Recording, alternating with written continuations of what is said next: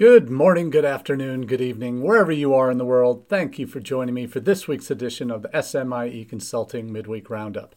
It's Wednesday, June 14th, 2023, and today we're going to be answering three questions we've been hearing from international educators over the last seven days. And as we do each week on the Roundup, we take our questions that we ask and answer here on the Roundup from our newsletter that comes out on Monday mornings. And if, depending on where you are in the world, it comes out 9 a.m.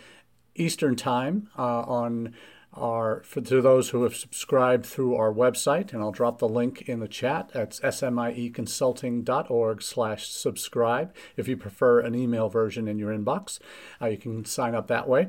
If you prefer to get it uh, via LinkedIn, uh, we have an email news, uh, a LinkedIn version of our newsletter uh, that has over a thousand subscribers, 1,100 subscribers now, and has uh, really allowed us to expand our reach in terms of uh, the content of our news stories that we cover each week and our hot takes on those, and then go in depth into three themes that we see generating around similar news stories that we see.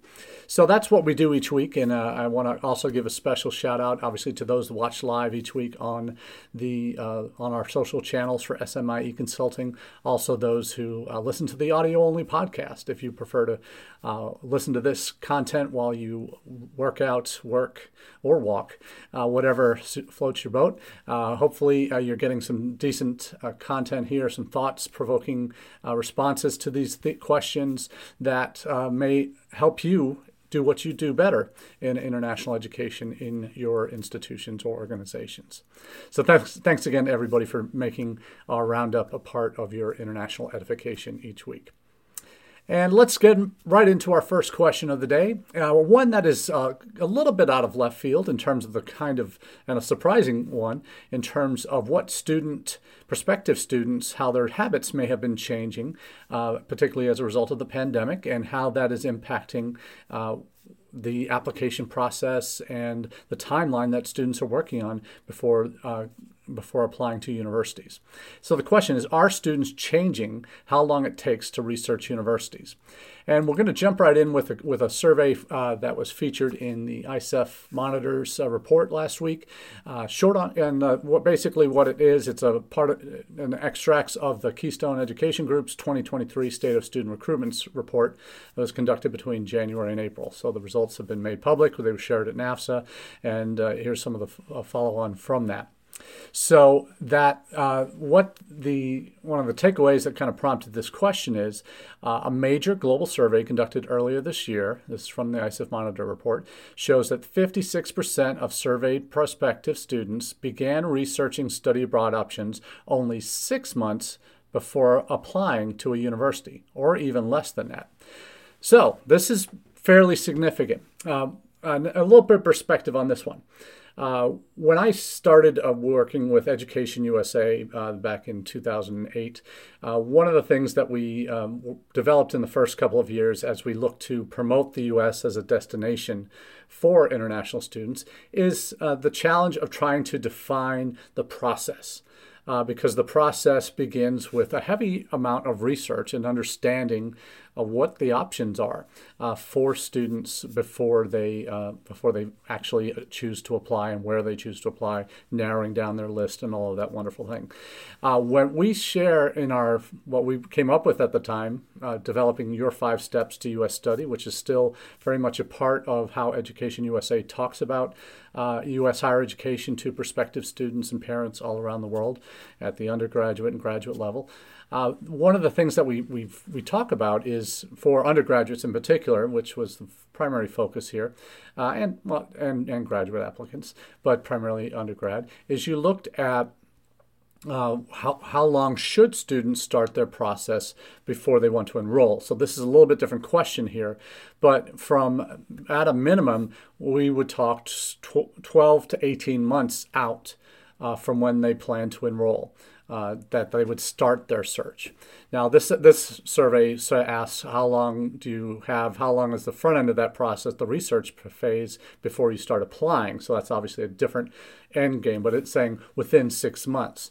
So Uh, I think what, what we we see in the uh, looking historically back, we would say to because in the U.S. we see our domestic students uh, seriously start researching uh, in their junior years, so potentially up to uh, a year and a half, two years before they they enroll, uh, and if they're starting in their junior year, that's a full year before they apply. Uh, now, what we're seeing with international students, because, and maybe this is because so many more institutions have gone test optional. That's one potential cause for this. Uh, one of the factors that usually uh, was an important uh, step in the decision making process is visiting campuses and finding out what you want to do. Now, uh, with the, obviously the pandemic, really impacted how students uh, choose, particularly domestic students uh, choose, even domestic students choose not to visit in as large a numbers. They may have it high on their list of things to do when they're sophomores or juniors, but when it comes down to it, not, not as many uh, actually visit uh, colleges before they make their decisions. Uh, that uh, this is another survey uh, that uh, came out from Encoura, State of College Campus Visits, and it shared that in their most recent student sentiment research, indicated that 82% of high school sophomores and juniors reported plans to visit colleges before they apply. Okay, yet only 48% of seniors said they did. So uh, the the the expense, the organizational piece of having to physically visit, uh, that everybody thinks it's a good idea. The greater majority, 82%, when you're a sophomore and junior, think it's a great idea. I want to definitely visit these campuses before I decide where I'm going to apply. Those decisions are getting pushed. Uh, maybe they don't visit at all until they enroll, or only after they're accepted and they go to one or two campuses that they've been accepted at. So, this is redefining how students are, are conducting their uh, research, uh, what's important in that research, and why perhaps do we see the numbers uh, uh or the percentage uh, of students that are not visiting campus that are potentially also the ones not or starting their process sooner. Uh, part of that might be the test optional piece that Liza mentioned, that there are so many more colleges uh, now have, and we'll have a story about that in the newsletter next week. But so many more colleges now are not requiring SAT or ACT. So those tests typically are taken in the spring, uh, or, uh, new, typically in the spring of the junior year for American domestic high school students, and when many competitive international school students will start taking their SAT, ACT in the spring, and then once again in the fall of their senior year. Uh, so this is uh, this this process uh, without having to take those tests now and knowing, okay, schools that I'm applying to are, are not looking at test scores. Maybe I don't need to uh, take that, so I don't need to wait. I don't need to start my processes early. Uh, now we're seeing with uh, one of potentially other complicating factors in the campus visit. We know during the pandemic, campus visits were basically shut down. Some colleges did soldier on and ha- had everybody wear masks that came to campus, but those were very limited and few and far between. But when campuses started reopening, campus visits didn't pick up in the volume that they might have been previously. So the the importance of the college visit uh, might be complicated here by when the pandemic hit, uh, changed the way we do things. All colleges and universities invested in more virtual ways to do college tours or to share their college campuses with prospective students.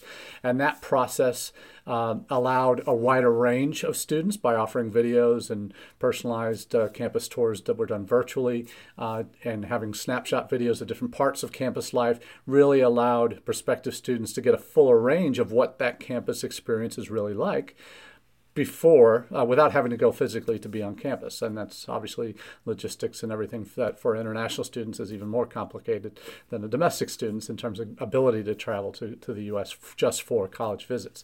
You have to be very, very wealthy to even think about trying to do that.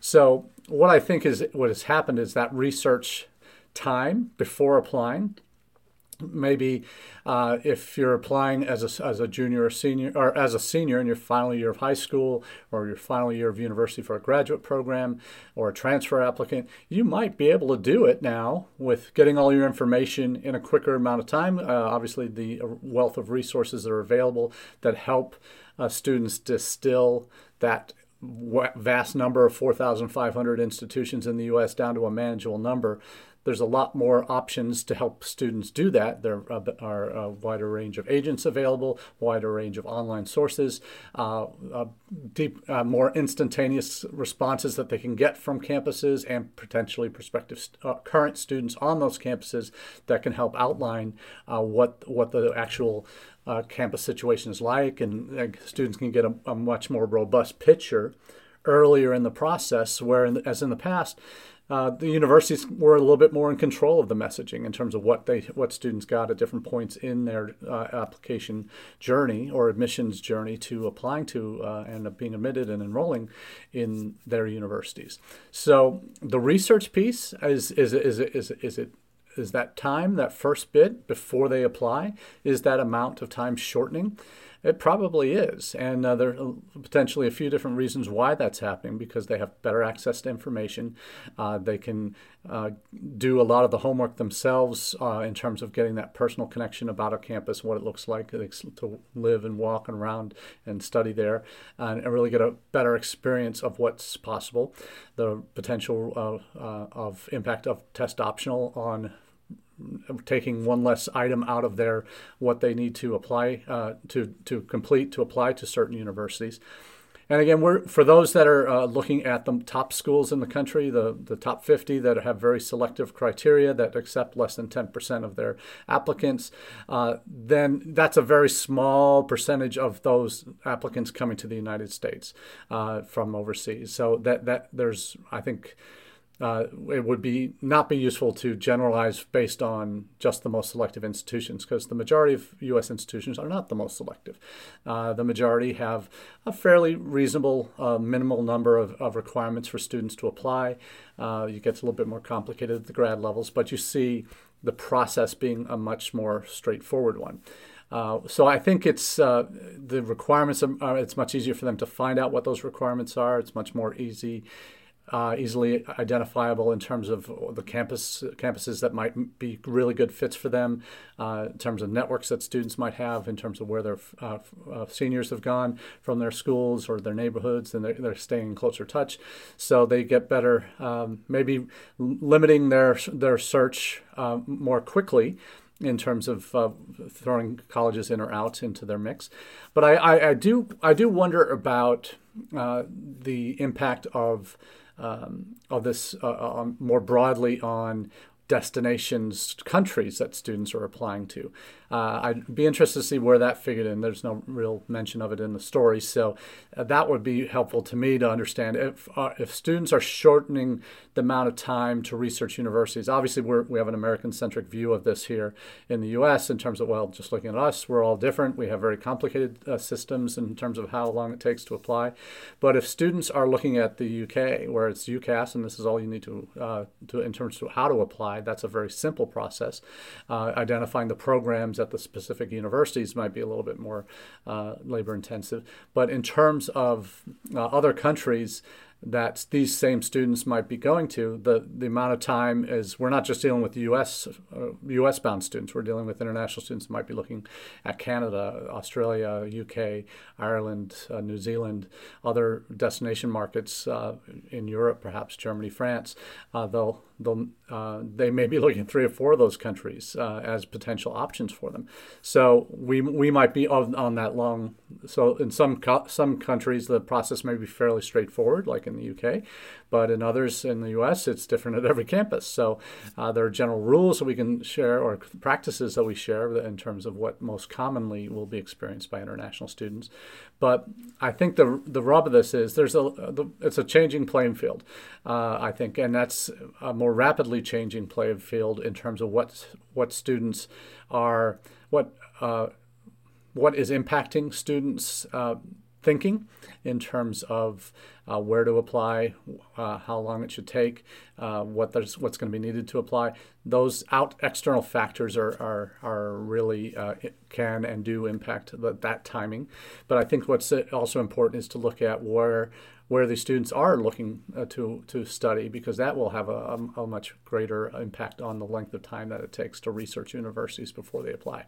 But to be have the majority be applying within six months of starting their research, that's a pretty significant number, uh, 56% from this Keystone survey of over 23,000 students, I believe. So there's some vo- volume there that uh, does lend some value to this. What I will say also, when you look at uh, look at the, the, the survey from um, from Keystone that's featured in this ICEF Monitor report, it said three quarters of the students were also worried about safety of studying abroad, particularly when it comes to the prospect of racial discrimination. Uh, so the, the survey uh, did have um, some interesting data points there. Uh, what has also impacted the the number of uh, uh, impacted the, the results, but uh, maybe answering that question, but also uh, overall in terms of the term time limits or time it's taking to to uh, to apply before applying. Uh, roughly half of all students in this particular survey were from Africa, where there's histories of lower uh, visa success rates across the board for uh, country destinations. So I think that might be impacting some of some of this uh, piece as well. Uh, the other other interesting factoid from here: st- students want to work uh, while studying, whether part time, full time, or through internship. So that's something, an expectation that they have. So uh, when we talked last week about meeting student expectations, that might be something you want to address early on in the com flow to let them know what the op- realistic options are. Uh, because if you're in Australia or Canada or UK, when they can work off campus uh, 20, 24 hours a week, uh, from the start, uh, that's a different prospect than only being able to work 20 hours a week on campus for perhaps jobs that aren't going to earn as much as working off campus. So that's something that uh, impacts this. So interesting dynamics. Every st- survey is a little bit different, and some you can only you take with a grain of salt. But this theme of uh, the time it takes for students to do their research shortening before they apply, I think that's one to pay attention to longer term and thinking thinking about uh, why that's happening and how your ComFlow might get impacted. Uh, we all know that students do a lot of research before they apply to us, before they even reach out to us to contact us. They may do their shadow shopping uh, uh or mystery shopping on, on our websites, and we don't really hear from them until they apply. So, uh, tracking that journey is a little bit more complex uh, for for for student for colleges in the U.S. to understand that that narrative, but understanding that that means they're they're making decisions on your on your institution without knowing, without really even reaching out and letting you know they're interested. So uh, that is something that we all need to be be aware, better aware of in terms of how we plan and how we make sure our sites have as much information as possible that answers these questions that helps them make decisions on to apply as early in the process and make sure that we're, we're able to identify the needs that these students have or the major expectations that they have that we need to either temper or re, uh, readjust uh, to make sure that they're uh, they're aware of what the true story is in terms of what their life would be like if they join your college campus. So that's question number one. Let's move on to the second question is uh, one that is uh, a topic we cover uh, regularly on the Roundup, uh, and it always uh, seems uh, during the summer months to gain particular momentum, and that's related to the U.S. India student pipeline, or India to U.S. student pipeline. And the question is, how big will that pipeline grow? we've seen it, over recent weeks and months, we've seen a, a lot of attention being put on um, expanding access to visa appointments uh, for US bound Indian students, and not just students, but also other visa categories that have had outrageously long uh, wait times for a B visa to be taking more than a year to come for a visit for business or, uh, or tourism. Uh, student visa times have come down dramatically thanks to expanded uh, visa appointment slots, uh, to expanded access to those that have previously had a U.S. visa that have gone through security clearances in the last five years, not having to take uh, come and actually make the visa appointment. They just file their paperwork and then it gets sorted that way. So uh, the, re- the the reality is in India. Um, I think the, the, the signs signs have been coming for a while that this market is are going to be exploding. Um, it's already already going to be, as of this fall, the number one student market in the United States in terms of total volume and in terms of new students. I believe that uh, 100% this fall we'll, we'll certainly see that. And the demographics are only going to be increasing. You see um, some of the complications that other destinations have had uh, related to India with with Australia. There's Uh, certain universities are, are not uh, uh, have stopped uh, recruiting in uh, certain Indian states because of uh, huge volume of fraud uh, that they've seen coming out through the through applicants there that have worked with dodgy agents. You've seen the issue of the two-step migrants in, in the, from India to and South Asia to Australia and the challenges that has posed. So there's been a lot of negative press as of late for Australia. The UK has seen seen more positive um, um, positive results as, as, of late. Their numbers are coming up as their China numbers are starting to edge back down. So um, as a as a market, it's just huge. It's also now the most populous nation in the world, uh, but certainly in terms of that young population, uh, largest percentage, largest number, physical number of youth population, college age population anywhere in the world is in India. So that's why uh, there's that real growing demand. And we we talked also about the increasing undergraduate demand for U.S. education uh, and other countries. But so that pipeline on a lot of different levels is is, is growing dramatically. Now the story that's coming out um, is from the U.S. mission uh, in in India. Uh, that they're gearing up for what they're calling a record, another record Indian student visa applications this year. Uh, so it, it, looks at last year's number, uh, a record breaking 125,000 Indians were issued student visas in 2022. And they're saying uh, in 2023 they're going to set another record as they expand. Uh, they have just recently had a Visa Day um, uh, in early June uh, that they prioritize uh, across the country at all the different embassy and consulate locations uh, for student visa interviews that they recorded the highest volume they've ever had on, on that day. Uh, they also have recently uh, the the new U.S. consulate in Hyderabad has opened with an amazing number of of of additional visa windows that students can be interviewed at. There's been a lot of resources in terms of staffing poured in to uh, make this uh, make this happen. Um, so the uh, I men- mentioned earlier on one day uh, they uh, in the visa day that they mentioned uh, they had 3,500 applicants this past Wednesday that entered and that applied for student visas. So the vast majority are getting approved. Uh, we're seeing some of our agents uh, that are working on the ground in India posting successes, successful days, the number of student visas they had approved. Uh, one of our agents is uh, posting over 90% success rate. So th- those are encouraging steps uh, uh, and data that can that all point to one fact that India is going to be the number one sender to the United States this fall and overall volume to, to the U.S in terms of international students. So it's really exciting to see these results uh, that um, uh, international students from from or students from India coming. They've got there's been a lot of uh, a lot of uh, public public uh, relations uh, that the U.S. mission has done in India to uh, express to them that yes, we know we've uh, the wait times have been really long. We're working on it. We're adding all these new things, these new features, trying to make it a more streamlined process. All of that, and it seems to be working. Uh, not only the internal in-country stuff that the U.S. mission has been doing, but also on a wider scale. Uh, there are more options available in the United States for Indian students than anywhere else in the world.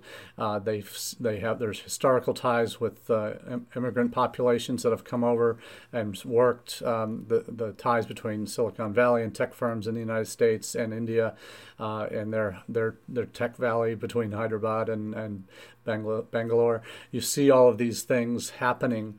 Uh, that show the, the number of students that have come from India to the U.S. in the past couple decades that have made uh, uh, they are overrepresented in terms of the number of, of students who are on OPT. They're the vast majority of uh, H-1B applicants every year. So there's real strong evidence to show that the this Indian boom uh, is going to continue to grow to the United States. So, uh, nothing but positive uh, positives to talk about uh, related to um, to the flows of students coming from India.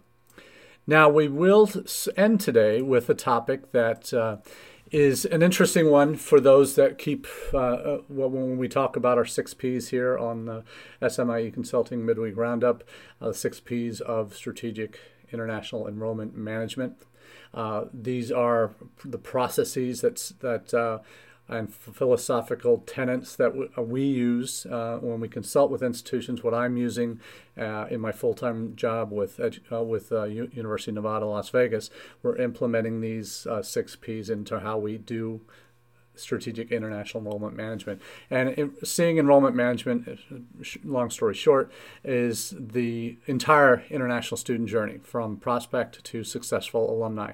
Uh, and that is the journey we want all of our students to complete. And, and fo- when we focus as an institution on all those elements, not just in the front end of the process, getting them to campus and taking care of them once they in that first week or two, but also at all each point during their journey on campus and preparing for life after graduation, we want their uh, experience to be one that is recognized as significant and different and important uh, by uh, various offices on campus that will have to have services that cater to these students that have very different needs than the typical U.S. Uh, applicant or U.S. student coming to our college would have. So, uh, what are those six P's? Uh, first one up is perspective, having that global perspective. Uh, and here's what we're talking about here in terms of perspective. Part of that is having a local perspective on what your strengths and weaknesses are as an institution, what your resources are in the community, having a national perspective, knowing what the hot topics are, what the strengths and weaknesses of the U.S. as a destination for college, for college students are, and then also having a global perspective, uh, knowing who our, what our competition are doing uh, for uh, trying to attract international students to their countries regarding their application process, regarding tuition and fees, regarding campus structure, uh, work opportunities. All of these things are, are, are vital for us to understand when we are messaging to those students that might to students that might also be looking at these other countries so knowing what other countries is doing so this last question is related to china and it says is charging international students much more the route to success for China, Chinese universities.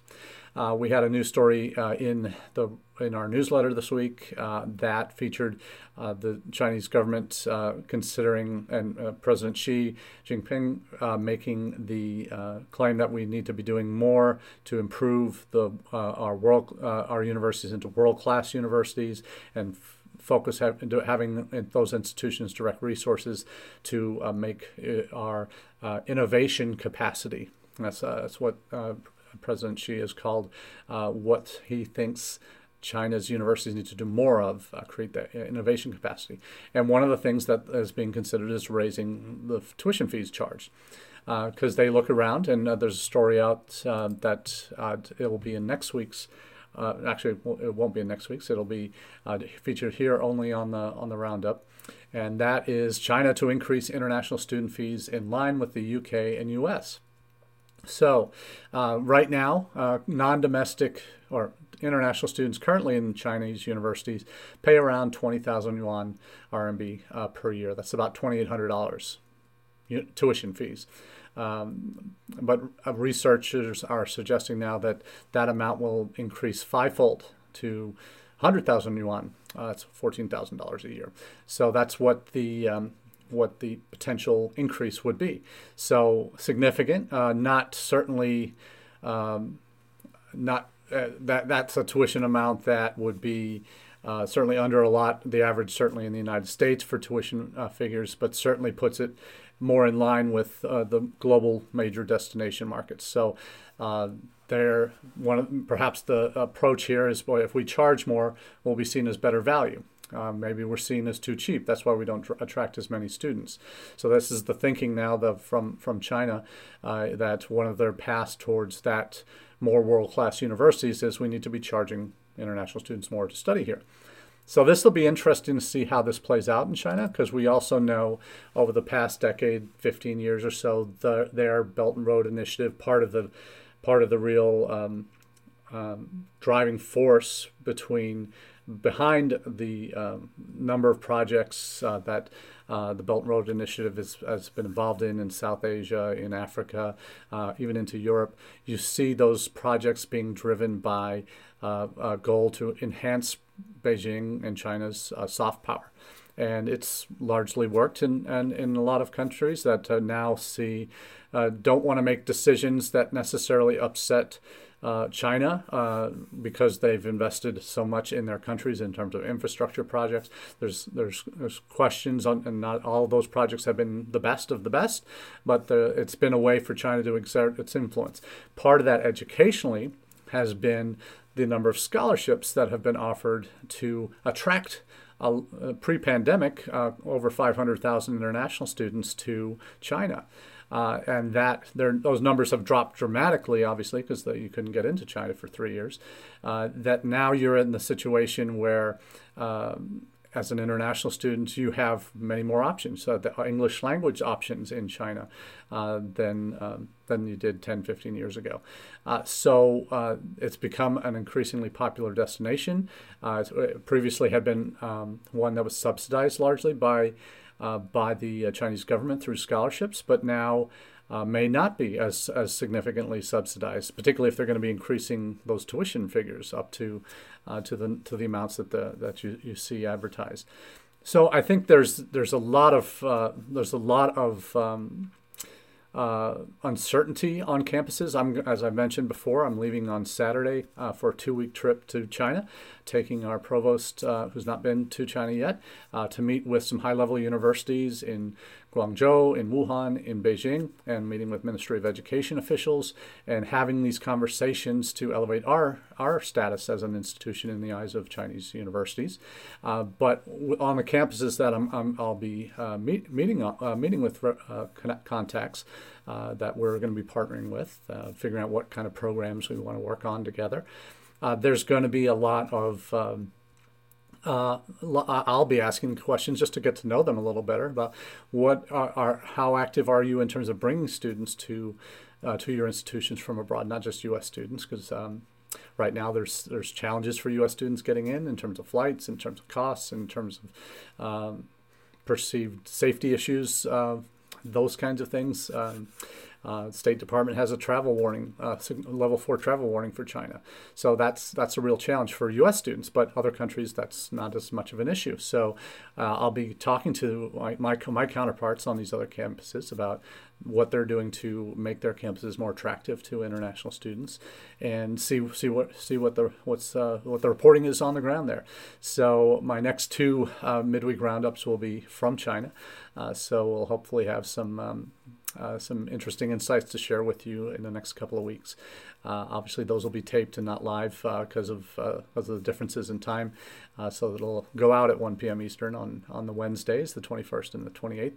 But you'll have um, have an opportunity to hear from me as I go through this experience in China the last two weeks. It's been 15 years since I've traveled to China, so it's going to be it's going to be interesting to see the differences, the change to almost cashless society for anything to do with uh, travel in the country uh, using uh, got my Alipay app linked up my cards and be able to use that to buy things uh, in China. Uh, that's that's going to be interesting. Getting my WeChat up and running uh, again hasn't been, been, a while since I've used that regularly.